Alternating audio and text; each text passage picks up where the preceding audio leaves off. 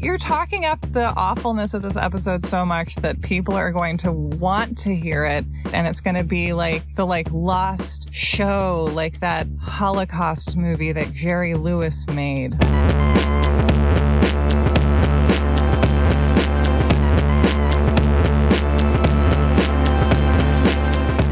Welcome to You're Wrong About, the show where we go to the year 2000. Ah! I believe in keeping it simple. It's funny how that still sounds magical 20 years later. Yeah, well, it is magical because it's the distant past now. I am Michael Hobbs. I'm a reporter for the Huffington Post. I'm Sarah Marshall. I'm working on a book about the Satanic Panic. And we're on Patreon at patreon.com slash you're wrong about. And we're on PayPal and we sell cute t-shirts. And our listeners have been making incredible designs for us. And as usual, it's quarantine. We know it's tough out there. And so don't feel remotely pressured. It's tough in here also. yes. It is tough on the insides and the outsides. It's tough everywhere. I would like to give a special shout out to all of our listeners who are listening to this show on one earbud right now because they have children. oh, yes. We love you guys. And today we're talking about Y2K, the Millennium Bug. Yes. I'm excited. This is a throwback episode, although our Mm-hmm. listeners probably don't know that, that this was the first episode we ever recorded when we were first doing the show almost exactly two years ago, May 2nd, right? Well, that was when we started releasing the show, but we recorded Ah, this okay. in like early March of Right. 2018. So, So, yeah. a little over two years ago. Mhm. And it was so bad that we, to this day, have never released it. And whenever we tell people that, they always think that like we're being modest, like, oh, I'm sure it's fine. No, it's really bad. I listened to it this week. Well, I, I haven't listened to it since we originally edited it. So Thank you. I choose to believe that you're being modest, but I also choose to not attempt to confirm that independently, which speaks for itself. I bet it's like the pilot episode of 30 Rock where there's like a lot of weird long silences and you're like, what is the show like normally? Like how did, what's the secret sauce that happens later that I can't identify but which I know isn't here? But we thought it would be a good idea to wait a while so that Sarah would forget everything I told her. Yeah, we thought we decided we would wait two years and two months. Yes. And then we would take another crack. Yes. And there's actually been a lot of new, weirdly, a lot of new academic research on Y2K between 2018 and now. So there's actually some like a bunch of new stuff that we're going to talk about. So this is not all going to be familiar to you. I probably won't remember anything. Okay, good. Well, I think now is a good time to return to Y2K because Y2K has become this weird thing that people only bring up when they're talking about something else. right. And I feel like it comes up as a metaphor for like something that didn't happen. Yes. Like something we all thought was going to happen, but then haha, we Yeah. overreacted. when we're talking about climate change, people will bring up like, "Oh, we were worried about Y2K too, and that turned out to be a hoax." And somebody else will respond to that by saying, "No, Y2K is an example of us coming together and fixing a problem." Mm. Both of those arguments are kind of detached from what really happened in Y2K. And since we have now had two years of doing this show since Mm-hmm. then, I am able to extrapolate that perhaps the answer is no one is right. Yes. Okay. I mean, both of those arguments are correct in some ways, and both of them are incorrect in other ways. Right. Because they contain elements of truth but Yes. don't grasp the truth.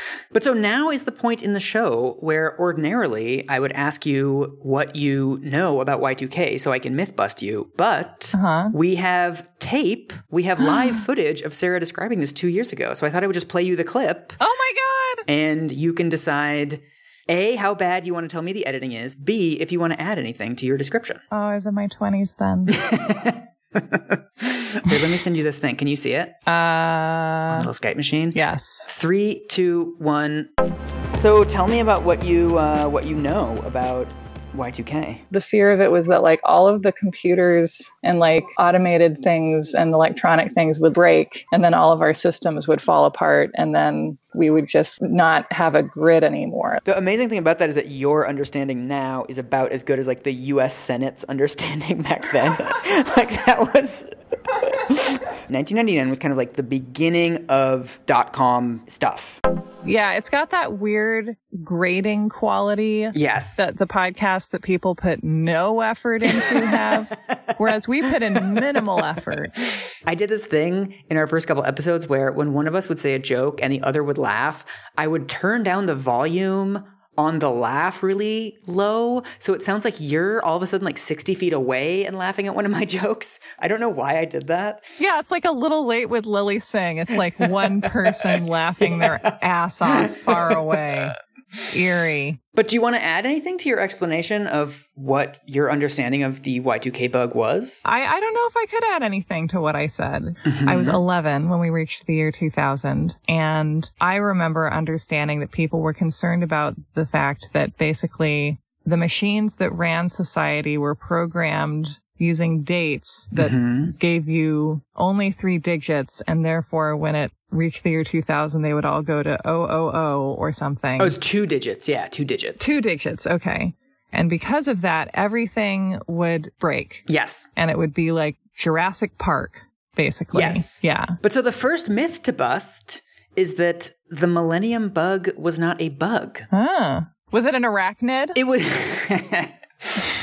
It was actually it was a design choice. It was a way of saving space. We've Uh-huh. completely, of course, forgotten about all this now. But in the early days of computing, back when there were like punch cards and when computers took up an entire room, Which is what, like the early mid 60s? yeah, 60s to 70s, basically. Mm-hmm. I interviewed a researcher about this, and one of the things he said is that, you know, in these old programming languages, they very easily could have had the date at eight digits and had all four digits of the year in there, but it would have taken up too much space. Right. And if you're trying to put dudes on the moon, Yeah. you need all the space you can get. Exactly. I mean, one of the things I cannot get over the original Super Mario Brothers from 1985 is 40 kilobytes. Wow. And this file that you just sent me that I listened to is 681 kilobytes. Yeah, there just was not space for anything extraneous. Wow. So they made the choice that we're only going to do dates in six digits. So like year, Yeah. month, day. Okay. Yeah, so year, year, month, month, day, day. Okay. Yeah. And there were people in the 70s writing papers in magazines saying like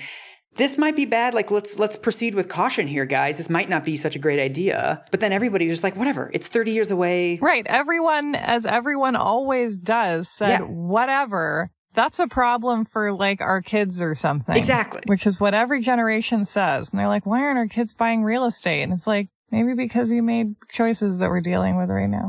And so it was only in 1993 with the publication of an article called Doomsday 2000 that the country started to get worried about That this. That sounds like a movie where Robert Duvall is on a death race across the American Southwest. One of the quotes from it is We and our computers are supposed to make life easier. Hmm. What we have delivered is a catastrophe. Doomsday 2000. So, this was the beginning of people starting to get nervous about it. And it wasn't actually that all of the software would crash, it was actually more about the hardware. So, the phrase that became really important in the panic about Y2K was embedded systems.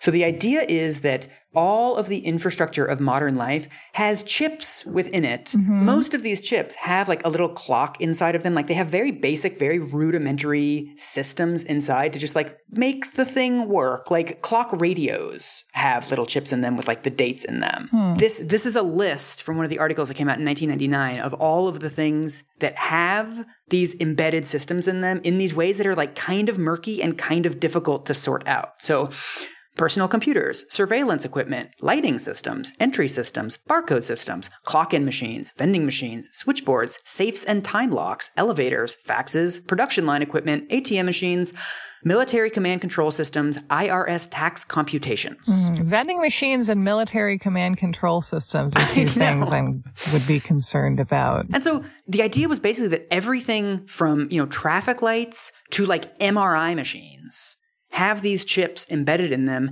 And it wasn't clear at the time sort of what it would take to fix it because you don't even really know what the problem is. Like you don't really know like, well, is my clock radio going to stop working or is it just going to think that it's 1900 for the rest of its natural life and who cares? Well, my understanding as an 11 year old was that the clock radio would think it was 1900 and be like, oh my God, I shouldn't exist. Yes. And then it would like burst into flame or yeah. something. Like Back to the Future, it would start to disappear. Like I don't exist yet. yes. Yes. That's what I thought would happen. So, this is an excerpt from a really interesting oral history that was published a few years ago.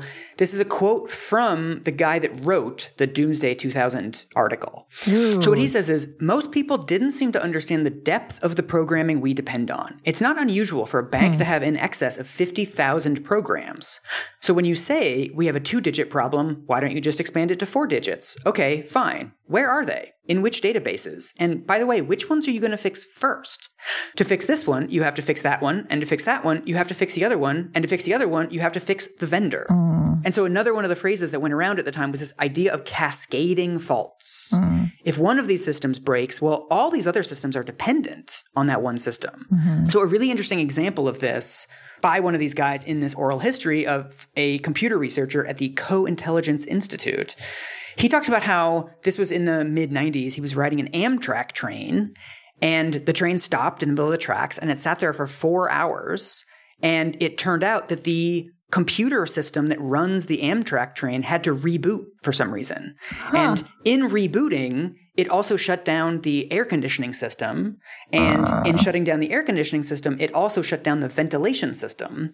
So people are sitting there in the heat in these cars with like bathrooms in them. Yeah. And it's starting to get smelly and it's starting to get stuffy. and you can't open the windows. Yeah, and people are getting really on edge. And so Uh-huh. there was this realization that, like, first of all, Amtrak trains have computers? Right. I know. I would not have guessed that. It's Right. a choo choo train. That's as far as my thinking goes on the matter. I guess it's not a choo choo train, though. There's no choo choo on it. There's a bleep bloop. Yes.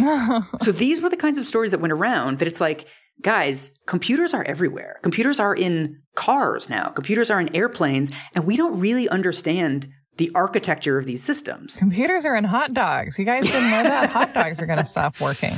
I also think a really important statistic from the time was that only 50% of the population had personal computers. Mm-hmm. So it was like computers were normal enough that people had them, but they were also new enough that people didn't really understand how they worked. I've been thinking lately about the fact that it's very interesting that millennials have been branded like the first generation online. Mm-hmm. Millennials are also the last generation with any living memory of what it was like before the internet, Yeah. you know, had taken over American infrastructure. Yeah. And before online reality was as real as meat space reality. And that weird transition period too, where Yeah. computers weren't everywhere yet, but they were like here. The like existence period. like people didn't really know what to be afraid of, right? Like the net comes out. There's also the thing, and this is a way that the net is silly, but it's a way that every mid 90s movie was forced to be silly. Also, Mission Impossible really jumps to my mind, where they're like, okay, we're using computers as a plot element, but everyone knows that a computer is this like weird, slow, dusty thing that hums and it can like barely play games. It like Right. overheats if you play Myst on it. But Tom Cruise is going to hack into the CIA in about Yeah. five minutes from a dial-up internet connection in Europe. And so Dylan Mulvin, who's this one of the only researchers who specializes in Y2K, he's writing a book and I interviewed him. He said what was interesting about it was Y2K had a definite deadline, like we knew exactly when the Y2K bug was going to happen, but it had mm-hmm. indefinite effects. Hmm. So we knew that like these embedded systems were everywhere, but we didn't know what was going to be affected or how. And that was one of the things that drove a lot of the paranoia about what was going to happen. So would it be accurate to say there are a lot of unknown unknowns? Yes. Yeah. It's like the thing where Pablo Escobar buys hippos for his private zoo and then they go feral and now they just live in Colombia and they just are there. It's like, what are the Escobar hippos in this scenario going to be? Like, we don't know. And so it basically became this thing that anything you could imagine wasn't like totally outside the realm of possibility, right? It's like mm-hmm. it might be all of the traffic lights stop working, or it might be all of the traffic lights turned green. What's going to happen to all the audio animatronics at Disney World, for the love of God? and I remember this being an item of significant national concern. Like, I remember Yeah. people talking about this a lot Oh, yeah. and for a long time. And was, and so is that like me being in kind of a liberal bubble? Like, is this a bipartisan concern also? I mean, it's actually one of my conclusions about this is that it's it's like the last example of like all of us coming together and hmm. doing something. And then concluding that it wasn't worth it. Exactly. And we shouldn't have bothered. yeah. But it it didn't really take on a partisan valence, but it was a huge deal. So it was only really in 1996 that people started to get nervous about it. Like that's when the government efforts ramped up. That's when the corporate efforts ramped up. And between 1996 and 1999, congressional committees held 100 hearings. The GAO issued 160 reports, like guidance to companies and assessments of how the government was doing. The estimates now are that the US government spent $9 billion wow. on fixing it, and the private sector spent around 100 billion. Wow. They put together a task force of CEOs. They passed a law saying that large companies had to be public about what they were doing and had to issue guidance to small companies. Oh, wow. They appointed a Y2K czar. Wow. The Federal Reserve started printing a bunch of extra cash just in case there were bank runs. Hmm. It was huge. Yeah. It's interesting that this also led to corporate regulation. Like we took this Yeah. so seriously that we were like, the federal government is going to tell the private sector what to do. Yeah. And that was acceptable enough to everyone that it actually happened. Yeah. Cause like, I'm not shocked when companies are told to stop poisoning children and they're like, but at what cost? Huh? The uh, one of the members of parliament in the UK called it the greatest mobilization since World War II. Wow. This was also one of the things that Dylan Mulvin told me is that he figured out that this was one of the first times we got large scale gig work and large scale outsourcing. wow. So millennials have been marked from like the moment that we started preparing for the millennium. Yeah, man. Wow. One of the vulnerabilities in the US tech sector was that we used an old coding language called COBOL. And by some coincidence, a lot of programmers in India also use COBOL or learn COBOL. Huh. And so this was one of the first times that big companies were like, well, we've got like millions of lines of code that we need to update. There's all these people in India that know how to do this. So like, let's set up some outsourcing infrastructure. So this was a huge ramp up in outsourcing technical grunt work style labor to developing countries in the tech sector. It was the first time they realized they could Oh, do this. this is outsourcing actual skilled work. Yeah. And so by 1999, 51% of Americans were saying they would avoid air travel in the months before and after Y2K. 42% were saying they would stockpile food and water.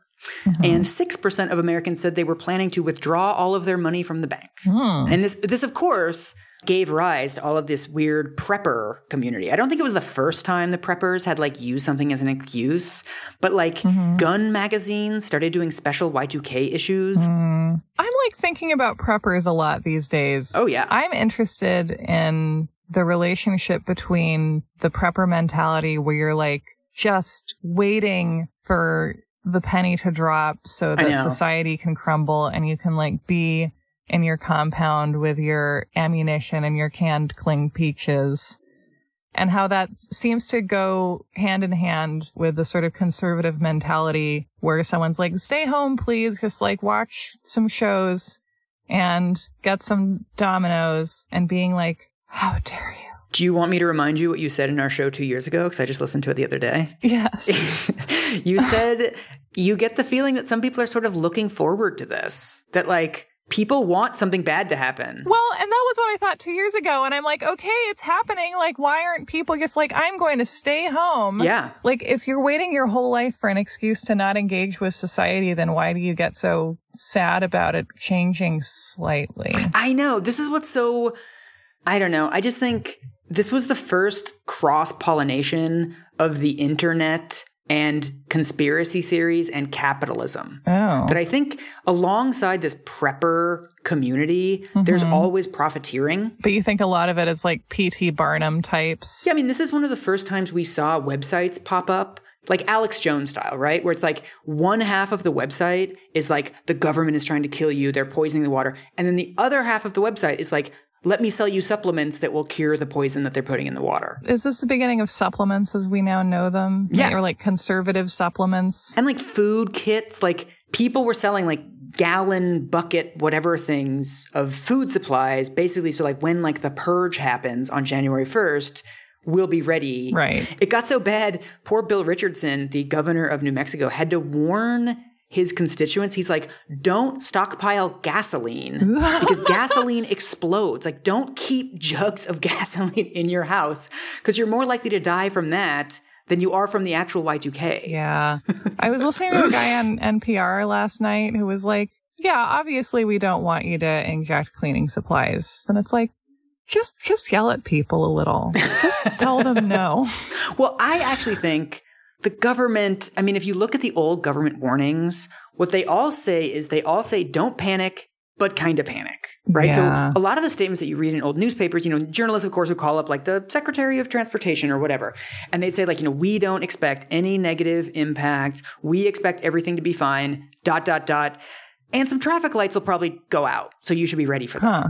So it's like, well, if you're telling people not to worry, but you're also telling them that traffic lights might go out, like a bunch of traffic lights going out is A, actually kind of a big deal, and B, a sign that something much bigger is happening. Right. And also it's like as an American, you're going to assume that if a traffic light goes out, it'll be the one that you are interfacing with. Exactly. I also think as Americans, the impulse to think that the government doesn't have your best interests at heart is like not crazy. Right. I think you can disagree with the logic of someone's misgivings, but Mm. it's unfair to tell them their perspective is is meaningless if it's based on the idea of fearing those in power. Right. Well, no, I mean, you're right in that one of the first things to happen is, of course, conspiracy theories. And I'm fascinated by like the structure of conspiracy theories, that it's always the same, like four arguments, just like phrased in different ways. Like the screenplays. Yes. What are the basic arguments of conspiracy theories? Well, I mean, there's this guy named Mike Adams, but he started something called Y2K Newswire that was like, of course, uh, you know, pretending to be like Y2K News, but was really just like the Panic Digest. Like all he did was reasons that you should be scared. All these descriptions feel like they're from a very specific and charming moment in Yeah, yeah. history. It's like the Y2K Newswire, Yeah. Tuesday, 2000. Like, I love it. I know. And so he put out a list of 39 quote unquote unanswered questions about Y2K. And number 18 is if Y2K is a non event, why did the federal government spend $50 million on a Y2K command bunker? I realize it's tiresome that I continue to draw these comparisons, but again, it's like the argument that we're seeing and will continue to see of like, if coronavirus is such a big threat, then why haven't more people been dying? And it's like, Yeah. presumably because we've been making good choices and should continue to make good choices. Exactly. But yeah, it's like the successfulness of any attempt to avert danger will always be used by someone to prove that the danger wasn't really there. Right. Another one that shows up a lot in conspiracy theories is false premises. So see if you can spot the false premises in this. Hmm. Why are Californians urged to have a two week stockpile of supplies for earthquake preparedness, but only a three day stockpile for Y2K? Oh, they're saying the government is misleading Californians. Right. That it's like, it's deliberately understating the threat, right? That we're taking uh-huh. earthquakes seriously, but we're not taking Y2K seriously. What people point out when they debunk this is that California doesn't tell people to have a two week supply of food for earthquakes. It says they should have a 72 hour supply. Hmm. So it's like you're literally just making up this Right. thing. Well, yeah, and of course, I'm sure this guy is like, "What are you gonna do? Ask Jeeves? Are you gonna go on Lycos and wait for 49 minutes to go to four web pages to try and fact check me? No. This is my favorite one. Why is it socially acceptable to buy fire insurance, car insurance, or life insurance, but not food insurance by having some extra food stored away? Through what mechanism did the Boy Scout motto, be prepared, become politically incorrect? Will the Boy Scouts now be called extremists? This is like one of my favorite moves in conspiracy thinking is that uh-huh. you say like this thing that is like kind of on some level reasonable. It's like, why are you telling me to prepare for things like fires and you're not telling me to prepare for things like Y2K? Like whatever, that's that's relatively reasonable. But then it's like mm-hmm. in two more moves, he's like, the Boy Scouts think I should be prepared. Why do you hate the Boy Scouts?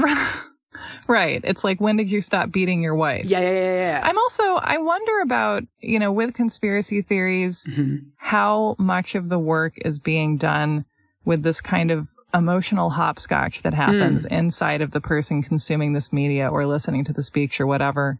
It's called a dog whistle for a reason. You can present a phrase or an idea that puts someone in an emotional state Mm. where then it like it doesn't really matter what you say because you've got them kind of nicely whipped up. Yeah, yeah, yeah. yeah. And like at that stage in the emotional recipe, it's like, well, you've got whip now, like Right. time to make meringue. Like it doesn't really matter what kind of argument you then present to someone because you they've reached this malleable state. right. Once again, it's very emotionally based. It's just Exactly. emotionally saturated Right. thinking. This is the classic move, right? Is that all of a sudden you're whipping up anger about like these people won't even let me be in the Boy Scouts or whatever, which isn't true. But it's like you're fomenting all this this completely meaningless anger. When, when it's really, it's like, well, all they're saying is that it might not be super prudent for you to stockpile food, but also it's not illegal to stockpile food. Like if you want to go to the store, Right. Like no one cares what you're like doing. no one really. actually cares. But it's like to get people into this emotional state where you can sell them things and you can convince them of things, Hmm. you have to get them on this much larger distrust of society and distrust of the media and distrust of the government. Also, I feel like there were a lot of Boy Scout related controversies in the 90s. Like, Oh my what- God, yeah. We, we spent a lot of time on that. We should do an episode about the Boy Scouts. Yeah. Also, there was um do you want to guess who the person remember this is the late 1990s. Do you want to guess? Jesse Ventura. Close. Uh, do you want to guess who was selling a videotape for $28 called A Christian's Guide to the Millennium Bug? Was it Jim Bakker? No, Jerry Falwell. Close. Oh, okay. Do you know how much $28 was in 1999? That's so much money for a video? It was probably a Star Wars VHS set at Costco. Yes. Yes, you could have gone to Endor and back, but instead you got Jerry Falwell yelling Yeah. at you. And also, I love how Christian media goes for these cash grabs of like, a Christian guide? Yeah. Just something it's impossible to do in a Christian way, honestly. yeah. this isn't explicitly branded as Christian, but there's Mm-hmm. also a book called Y2K for Women How to Protect Your Home and Family in the Coming Crisis. Oh, is it about how you have to keep putting out sexually even after all the audio animatronics start rampaging through Anaheim? and so I couldn't get the text of this, but I did find it on Amazon, and all the uh-huh. reviews are five stars, except for one one star uh-huh. review from a guy named Jim. this is written by a, a woman called Karen Anderson. So Jim says, I worked for a large utility on the West Coast for Y2K, and one of my jobs was to answer the questions of people about the power systems and Y2K. Karen and her band of ardent followers drove us nuts with questions about things that couldn't possibly happen because none of them had any understanding of how power systems worked.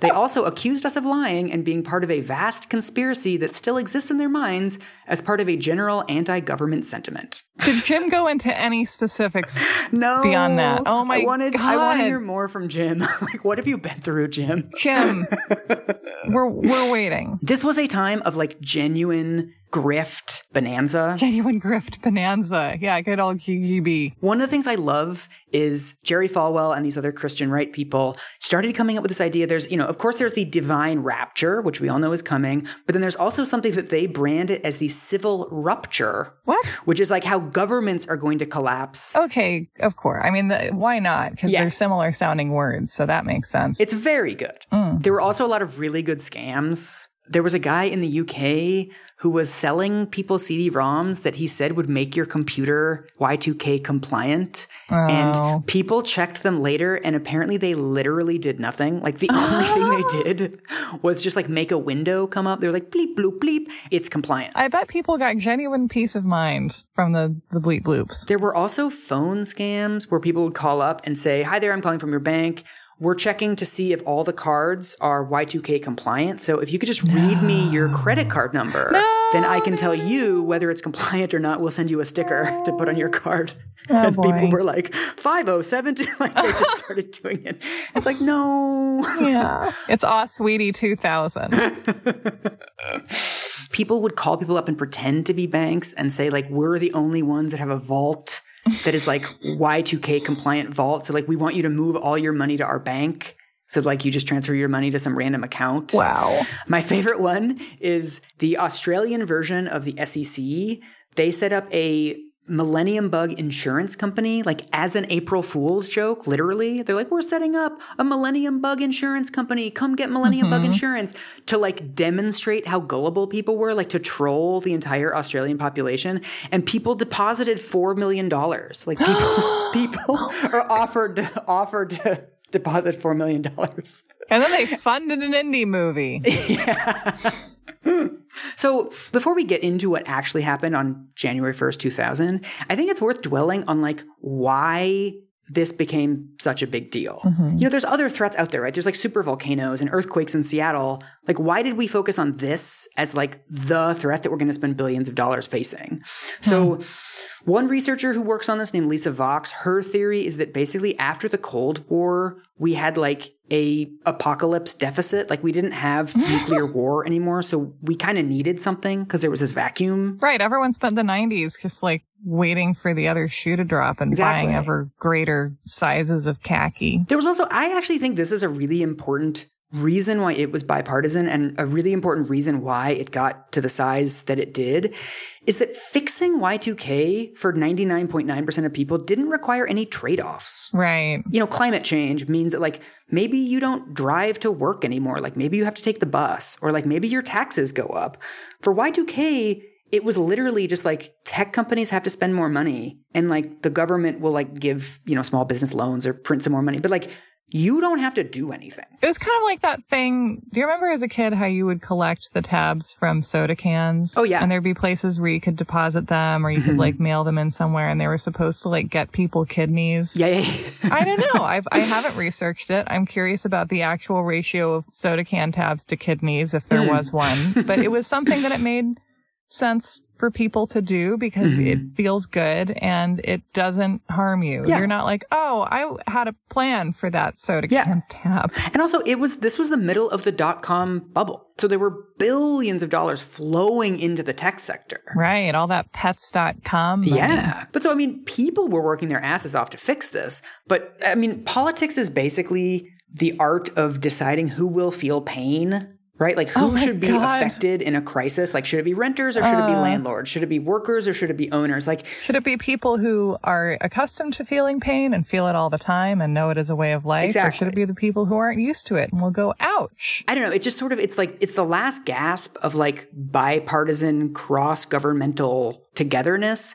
but it's also kind of a gimme hmm. in that it's not bipartisanship for something hard. It's bipartisanship for something extremely easy. Right. It's like we are coming together as a nation to do routine maintenance Yeah. because we have to. So now we get to December 31st, 1999. I'm 11 years old. Ooh. I'm super excited. Do you remember what you did that night? Yes, I remember my parents lived in Hawaii, so Mhm. I remember being at the beach that night. Mm-hmm. And I remember a couple having what looked from a distance to be like a romantic moment. And I remember screaming, It's the new millennium at the moment Mm. of midnight. And I imagine ruining that moment for them.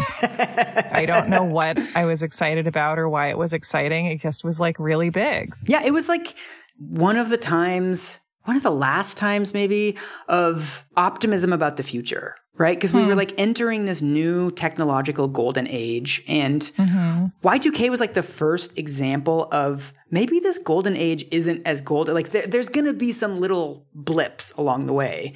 But there was mm-hmm. this sense of huge possibility. Oh, yeah. There was this very retro futuristic feel about it. Yeah. And by by retro futuristic, I mean the kind of look and feel of like Tomorrowland. Yeah, yeah, yeah. yeah. I have an attachment to the kind of nuclear age utopian ideas about technology and what it can do of the 60s, where like Mhm. the atom was going to take us into this clean, amazing power that was going to allow us to live like the Jetsons. Hmm. And I feel like the year 2000 felt a little bit like that too, because it was like Yeah. this idea that we had, I think, that technology would make humanity better. Yeah. Because the absolute candy colored optimism of the 60s, it feels to me like it's based on, on that kind of a belief. And now Yeah. it feels like, yeah, the T-Rex has stomped out of the paddock and eaten enough children that it, I, I certainly don't feel that way. Well, one thing I think is so striking about these big technological leaps forward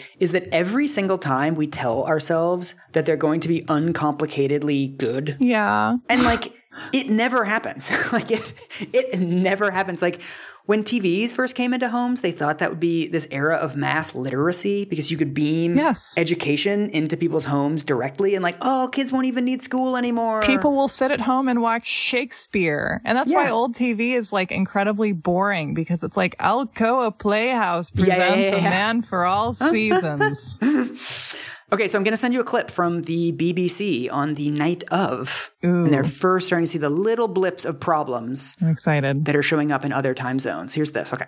Okay. 25, 35 minutes from now, we'll know what's happening in this country, what's happened over all the rest of the world. Those bugs are going to crawl all over our computers and make the planes fall out of the sky. Are they doing it or not? Well, now let's look at our bug watch map. Here it is.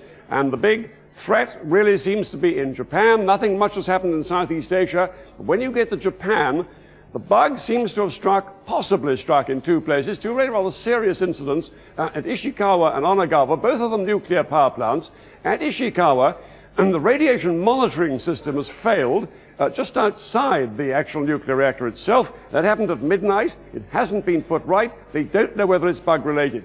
At the Onagawa power station, alarms sounded after midnight, but they seem to have put that right. Also in Japan, 38 earthquake seismic sensors seem to have failed since midnight. Again, they can't be sure whether that is bug related or not. Ah, okay.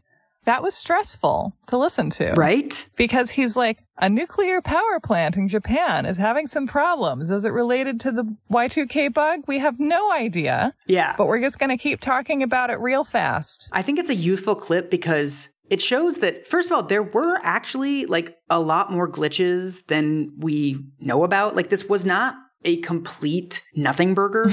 but what's really interesting is that he's describing a bunch of glitches that seem like, oh my God, there's this like avalanche of glitches happening in like nuclear reactors. Like, it's so bad.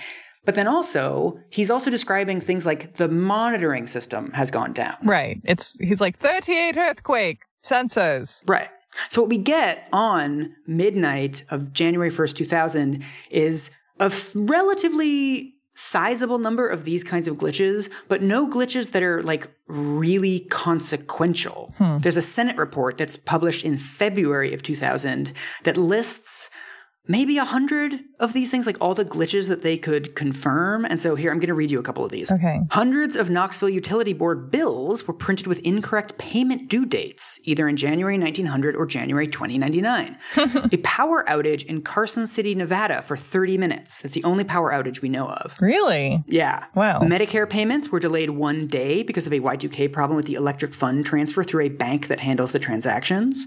911 systems broke down in North Carolina. Long hmm. distance phone service was out in parts of central Montana for about three hours. Hmm. Godiva Chocolate experienced total systems failure, including cash registers in its New York store, but they were back in operation within three hours. This is like weirdly soothing to listen to because it's just like a nice list of like consequenceless problems. exactly. Yes. It's like Godiva couldn't run their cash registers for three hours, and you're like, oh, that's nice that the news is about people being inconvenienced. Yeah, yeah. There's, for whatever reason, a lot of the ones that they mention in the Senate report are about slot machines.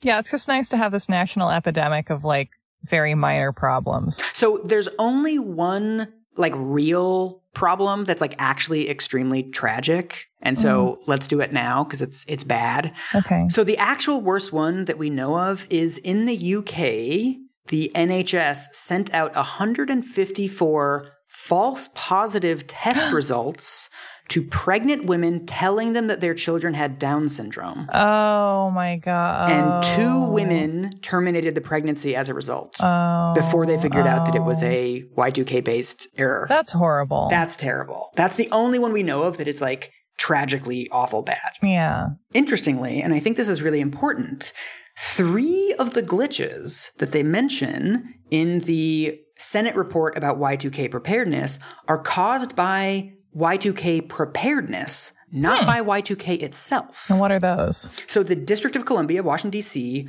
replaced all of its software and all of their budget reports basically got like wiped. Hmm. The government listings in the Milwaukee White Pages were, quote, so riddled with errors that the publisher has agreed to reprint that section and hand deliver it for free to consumers next month. The company updated its software last year to make it Y2K compliant, but the software had bugs and introduced errors into the system. Mm-hmm. They also, this is really weird. Do you remember Lamont's? No. It was like it was like a whatever Nordstrom, Macy's, like any other department store. It was in the Pacific. It was only in the Pacific Northwest. They went bankrupt in 2000, and the Senate report blames their bankruptcy on Y2K because apparently they spent 10 million dollars Mm-hmm. installing new computerized registers to get ready for Y2K, and that was one of the things that contributed to their bankruptcy. But then it's also like if you're a giant department store with 38 stores and you go bankrupt, I don't think it's like your new cash registers, son. Like, I don't think that's it. I don't know how it ended up in the Senate report, But maybe it salves your wounded pride. but I think it's those two categories of glitches I think are important because whenever there's a problem that you're preparing for, there's always the possibility that fixing the problem will cause more damage than the problem itself. Mm-hmm. And so this one Senate report, which is called Y2K, a crisis averted, is essentially the only assessment that we've ever had of whether this $100 billion that the US spent getting ready for Y2K was worth it. There's never been an independent investigation. There's never been a task force. Basically, as soon as it happened, nobody wanted to look back for it. Hmm. Partly because this whole idea that it was a hoax, that it was bullshit all along, we didn't have to do anything about it, this understanding was already forming. I mean, I remember feeling like, oh, I really thought that like something would Me happen. Me too. Totally. Yeah. Like I at least thought the power would go out. I mean, this is, you know, since this happened, we've basically been locked in this debate of was it a nothing burger to begin with? Could we have done nothing? Or did we fix it? Like, in the same way we're having this debate now of like, well, are the not that bad effects the result of our preparation, or are they evidence that we never needed to prepare in the first place? Right. Mm-hmm. And so the, the rest of this episode is basically walking through the arguments mm-hmm. because I think, like I mentioned at the beginning, like both arguments have merit, but both arguments are also, I think, kind of wrong. As always, it is truth and falsehood bridge mix. yes. Okay, to walk through the argument that it was a hoax, to me, the closest thing to a compelling argument is that there's essentially only four countries that made any significant effort to solve it hmm. America, the UK, Canada, and Australia. Hmm. There was a survey in 1999 that in Italy, only 15% of the population had even heard of the Y2K bug. Hmm. So, like Germany, Italy, Japan, there was no government efforts, there was no funding, there was no like stimulus money for this. It was just full on like, we're just gonna wait for it to happen. And then if there's any glitches, we're gonna fix them. Mm-hmm. The counter argument to that is always that like well germany and italy are like not advanced as the us so like the us had to do way more of this preparation because we're the center of tech we're the center of the tech boom. For whatever reason america also has more of this cobol coding language because it was mandatory to use it by the military and for government contracts for a really long mm. time. So for whatever reason we had like a higher density of this programming language. So that does necessitate more efforts in america. But then to me that doesn't explain why, like, the UK put a billion pounds into fixing this and Germany put zero pounds into fixing this. And they both mm-hmm. essentially had the same number of errors on January 2000. Hmm. So, like, even if America is like uniquely poorly positioned for this problem, that's not really an argument that the UK was uniquely poorly positioned to. Mm-hmm. There's also the argument that, you know, the kinds of glitches that happened on Y2K those glitches happen all the time. Hmm. You know, things like the 911 system going out, like that's literally something that happens every day in America. Like some state, some cities 911 system goes down and then gets brought back up again. These casinos where the slot machines turned off and turned back on again, they all say they're like, yeah, this happens like once a month when like Dave trips over the cord. Fucking Dave. My favorite one is that in 2019, relatively recently, a mm-hmm. raccoon caused a power outage for 10,000 people in Ohio because it got into one of the circuit breakers and chewed through one of the wires. Was the raccoon okay? It might not have been great for the raccoon, I don't know. Yeah. At any given time, 1% to 2% of the ATMs in the country are out of order. Right. Little things always go wrong in America. And like, were there even more little things at this moment than there are normally? Or was it just that we Right. were looking for little things? Right. And I think, I mean, the Senate had a reason to spin this as a crisis averted because they spent $9 million on it. no one wants to put out a report afterwards. It's like, uh, we really fucked up here, guys. And like Germany did nothing. Right. This is my theory for why they included the fucking Lamont's bankruptcy in the Y2K glitches was like, they just wanted any glitches they could find. Yeah. So that's basically like the the it was a nothing burger that we could have done nothing about. That's like the argument for it is basically comparing us to other countries and saying like the kinds of glitches that it caused, like we could have just waited for the glitches to happen and fix them, which is what Germany and other countries did. They were just like, yeah, we're just going to wait mm-hmm. and if something happens, like we'll just turn off and on our slot machines. And then that argument is like more or less persuasive, I think, based on what is the potential financial and human cost to waiting for things to go wrong and Yes. then dealing with it then and how much can we estimate that and Yeah. To the extent that we can grasp it, how much does it compare to the difficulty of what we would have to do to prepare in advance? Exactly. And like, you don't want to wait. Like, if there's a chance of like an airplane falling out of the sky, you can't be like, we're going to wait. Like, there's clearly, there's some disasters that you can wait for and there's some that you can't. Mm-hmm. But so now we're going to do the argument for no, it was something that was real and we came together and solved it. And so I think uh-huh. the first and the biggest argument for this is just like talk to anyone who worked in IT in the late 1990s and like they will tell you like we worked our asses off, we worked overtime, the code was janky as fuck. All these systems needed to be modernized hmm. anyway. Oh, this is interesting. So is it like everything was kind of like hanging by a thread in a lot of significant ways, but the only way to motivate to update the nation's technological infrastructure was to generate support for this big push Yeah. around this one specific thing that Yes. people could get really worried about. I mean, that makes sense. I feel like the only way to get people to execute routine maintenance work is to scare the shit out of them about Yeah. what could go wrong. At the time, a lot of companies had sort of sleepwalked into having some technology associated with their business. Hmm. One of the articles that I read talks about how very few companies, even large companies, had chief information officers at the time. Like someone really high level in the company who's like, I'm in charge of all of our technology. And so what Y2K did was it made CEOs who were like, you know, dads in sneakers who like didn't really know that much about technology.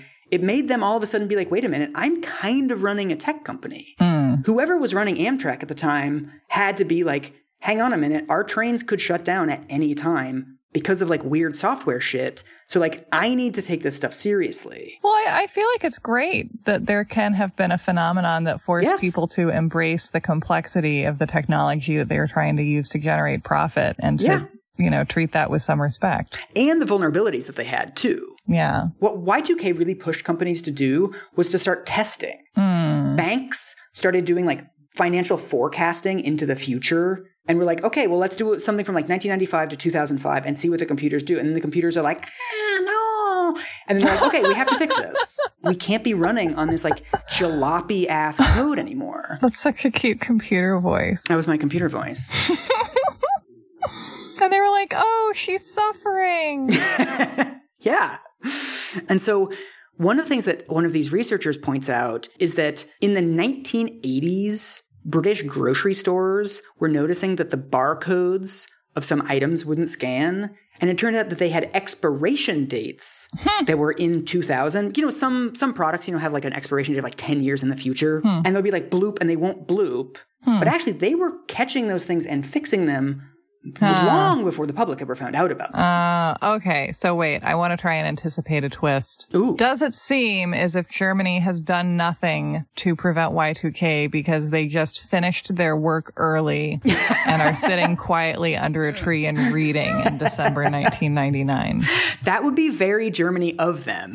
That's like half the answer, but we will get there. Okay. This, so one of the this researcher that I interviewed, Dylan Mulvin, also pointed out to me this is fascinating that for years one of the most vexing problems in like banking IT was mm-hmm. fucking leap years. That like try explaining to a computer that like once every four years we have this extra day unless it's a century year in which case we don't have the extra day unless it's a century day every 400 years and then we do have it. And the computer's like, why did you bring me into your illogical world? Exactly. And so famously, the year 2000 was a leap year. Huh. It shouldn't have been because it's a century year, but then it should have been because it's a once every 400 century year. Because the year 1600 was a leap year. Yes. so it's like these kinds of problems, especially in financial institutions, like, you know, your entire bank account gets wiped out overnight. These kinds of problems were being noticed and being fixed by bank IT people long before the rest of the country was figuring out about this stuff. So, you know, saying it was a, this big nothing burger erases all this labor by IT people who were like, Punk, we were working on this long before you read that fucking article in 1993. We've known about this. It's a thing. So a story about what happens if you actually try turns into a story about how trying is pointless and it's for nerds. That's not good. It's not good. I also find this pretty convincing that like a lot of companies that were testing their systems and finding like massive glitches, it's not like they're going to tell the public about that, right? Like if you're American Airlines and you're like, "Oh yeah, we tested something and like all of our planes were going to fall out of the sky." just want to let you know. Right, like we're relying on companies to do their own disclosure of what could have happened. Yes. You chuckleheads would have been up the creek without a paddle if, if old Brian here hadn't caught Right. that line of code. Well, I mean, I still find it pretty compelling that some countries spent zero dollars and some countries spent many dollars, and that they both had effectively the same number of glitches. Yeah. So I think when IT people talk about, like, you know, look, we worked our asses off doing overtime, fixing these bugs, I think you could also look at that and say, like, well, a lot of those banks, a lot of those tech companies, a lot of those airlines would have done that anyway. I mean, hmm. banks have an incentive for their customers' accounts not to go to zero dollars. Like airlines have an incentive for the planes not to fall out of the sky.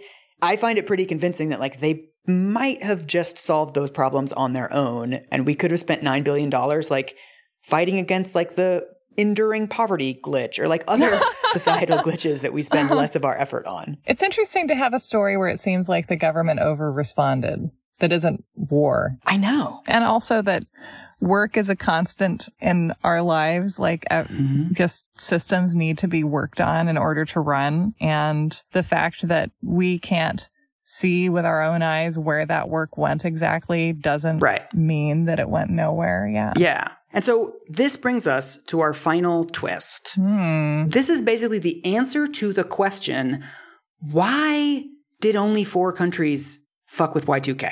like, why these four countries? So, when I tell you the countries again, tell me if anything stands out to you as being in common Okay. America, the UK, Canada, and Australia. They're English speaking countries. Yes. And I presume that that might have an effect on how we are writing dates. Mm, oh, close. Okay. But- all right.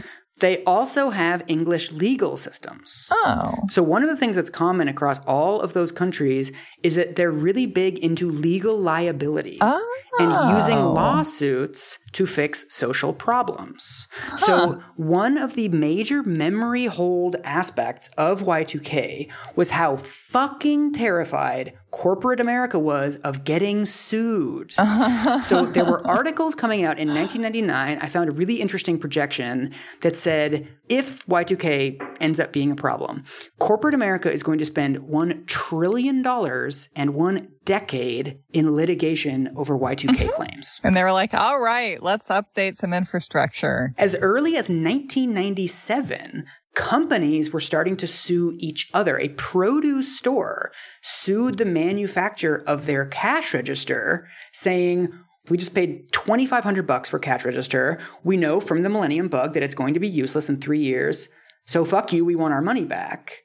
And Quicken, you know, Quicken Books, whatever that budgeting software. QuickBooks. Yeah. QuickBooks, yeah. They had six pending class action lawsuits against them by 1998 Wow. because people were saying, well, all of my budget data is going to get lost if this goes down. And also like it's a it's a nice thing to drag CEOs in front of Senate questioning Oh, yeah. for, right? Like you can just see it in your mind. Just these, Mm-hmm. you know, there, there would have to be some kind of a big business whipping boy Yeah, to yeah, take yeah, to task for all this, and it could be you. Right. And this is actually the only aspect of Y2K that was that was partisan because Republicans wanted to pass a law saying let's protect companies from their own customers if something bad happens. Let's make sure they don't have to pay out anything in damages.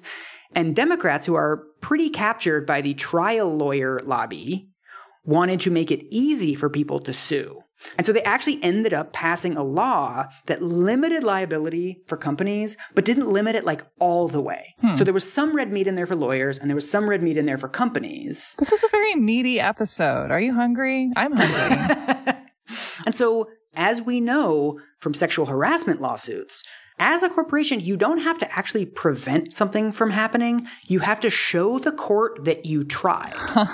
so if you are American Airlines, if your planes crash, if a thousand people die, if you get sued, what you can then say to the court afterwards is say, well, we shouldn't pay any damages because we spent $60 million updating our systems. We sat on the task force with the White House. Look how much we did. Mm-hmm. And so the companies in a place like Germany or France or Italy that don't have, they don't use liability to solve corporate problems the way that we do, they use regulation.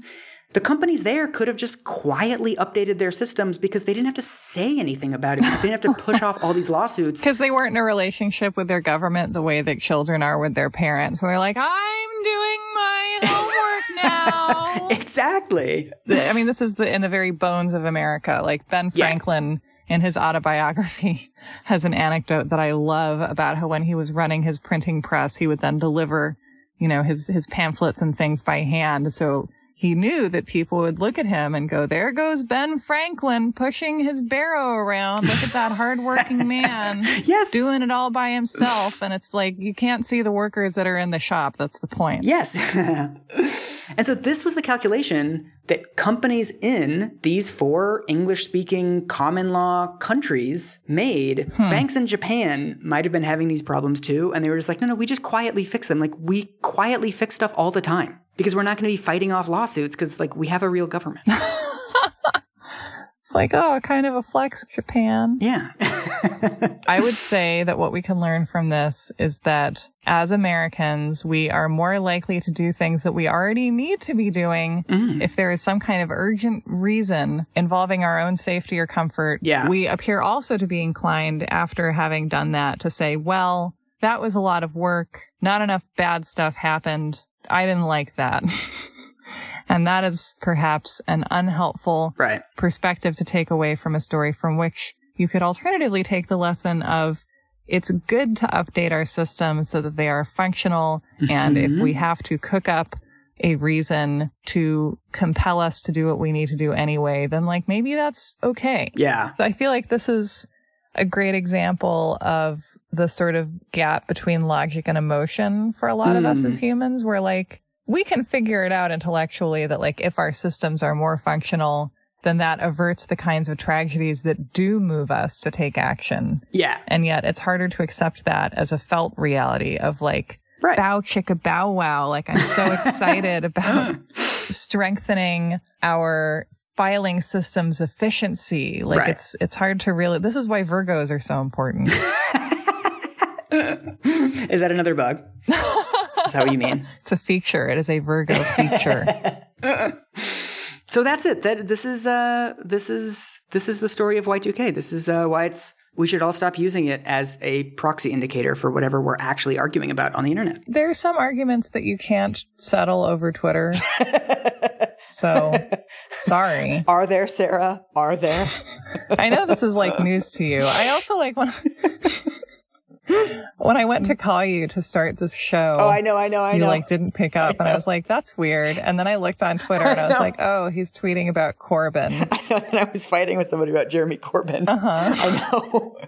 Doing the show with you was such a better use of my time. I'm sorry. I was very. I was like, "That's that's my guy. You were seeing me in my natural habitat. That's what it is. You're like looking inside the aquarium. You're like, oh, Mike's doing what he does. Yeah, like when you go see the iguana eat its little bugs, and you're like, I don't like bugs, but that iguana likes bugs.